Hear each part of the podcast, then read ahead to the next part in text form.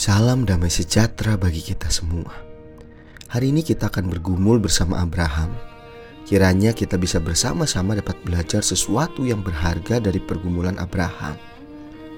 Setiap kita pasti senang jika kita bisa tinggal di area nyaman kita dari awal sampai akhir hidup kita, di mana di dalamnya sudah ada segala sesuatunya, entah itu rumah yang nyaman, kendaraan yang pas, keluarga yang nyaman, pekerjaan yang nyaman, lingkungan yang nyaman, dan lain-lain.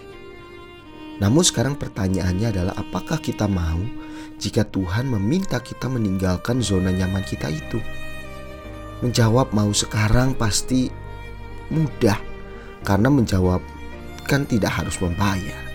Tetapi jika harus melakukan dan membayar dengan umur dan kenikmatan yang kita dapat, pasti jawabannya menjadi tidak mudah apalagi harus melibatkan anak, istri, dan orang tua yang pasti harus menanggung konsekuensi jawaban kita pada Tuhan.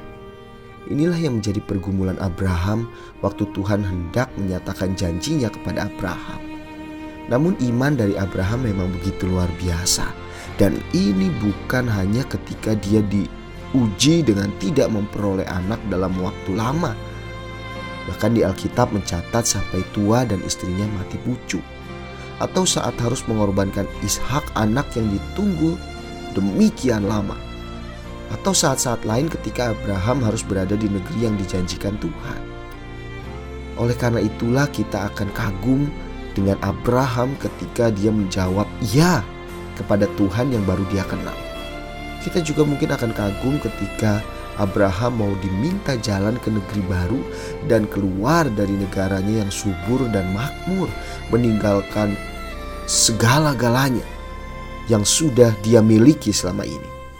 Dalam kondisi sangat kaya, yang ada di dalam kejadian 13 ayat yang kedua, dalam keadaan makmur, dikasihi keluarga, ada di negeri yang subur, namun Abraham bersedia untuk pergi dan menurut perintah Tuhan. Keputusan yang sangat tidak mudah dan bahkan sampai saat ini jika Tuhan menghendaki kita melakukannya bukan hal yang mudah. Saatnya kita saat ini mengevaluasi iman kita. Kita evaluasi kasih kita kepada Tuhan yang sudah kita kenal lama, bahkan sudah mengorbankan dirinya untuk menebus dosa-dosa kita. Masih sanggupkah kita berkata tidak jika Tuhan meminta ataupun mengutus kita? Kita yang pasti kondisinya mungkin belum seperti Abraham yang saat itu dicatat Alkitab. Sudah sangat kaya, sudah memiliki banyak hal, namun meninggalkan semuanya dan datang ke daerah yang baru yang dijanjikan Tuhan kepadanya.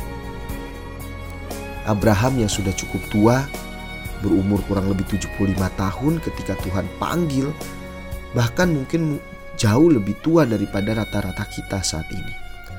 Abraham yang dalam kondisi seperti ini bisa berkata ya dan menuruti akan perintah Tuhan.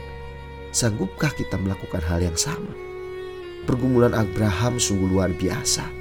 Namun ia bisa melalui semuanya karena ia memiliki iman yang luar biasa juga kepada Tuhan yang membuatnya sungguh yakin dan percaya.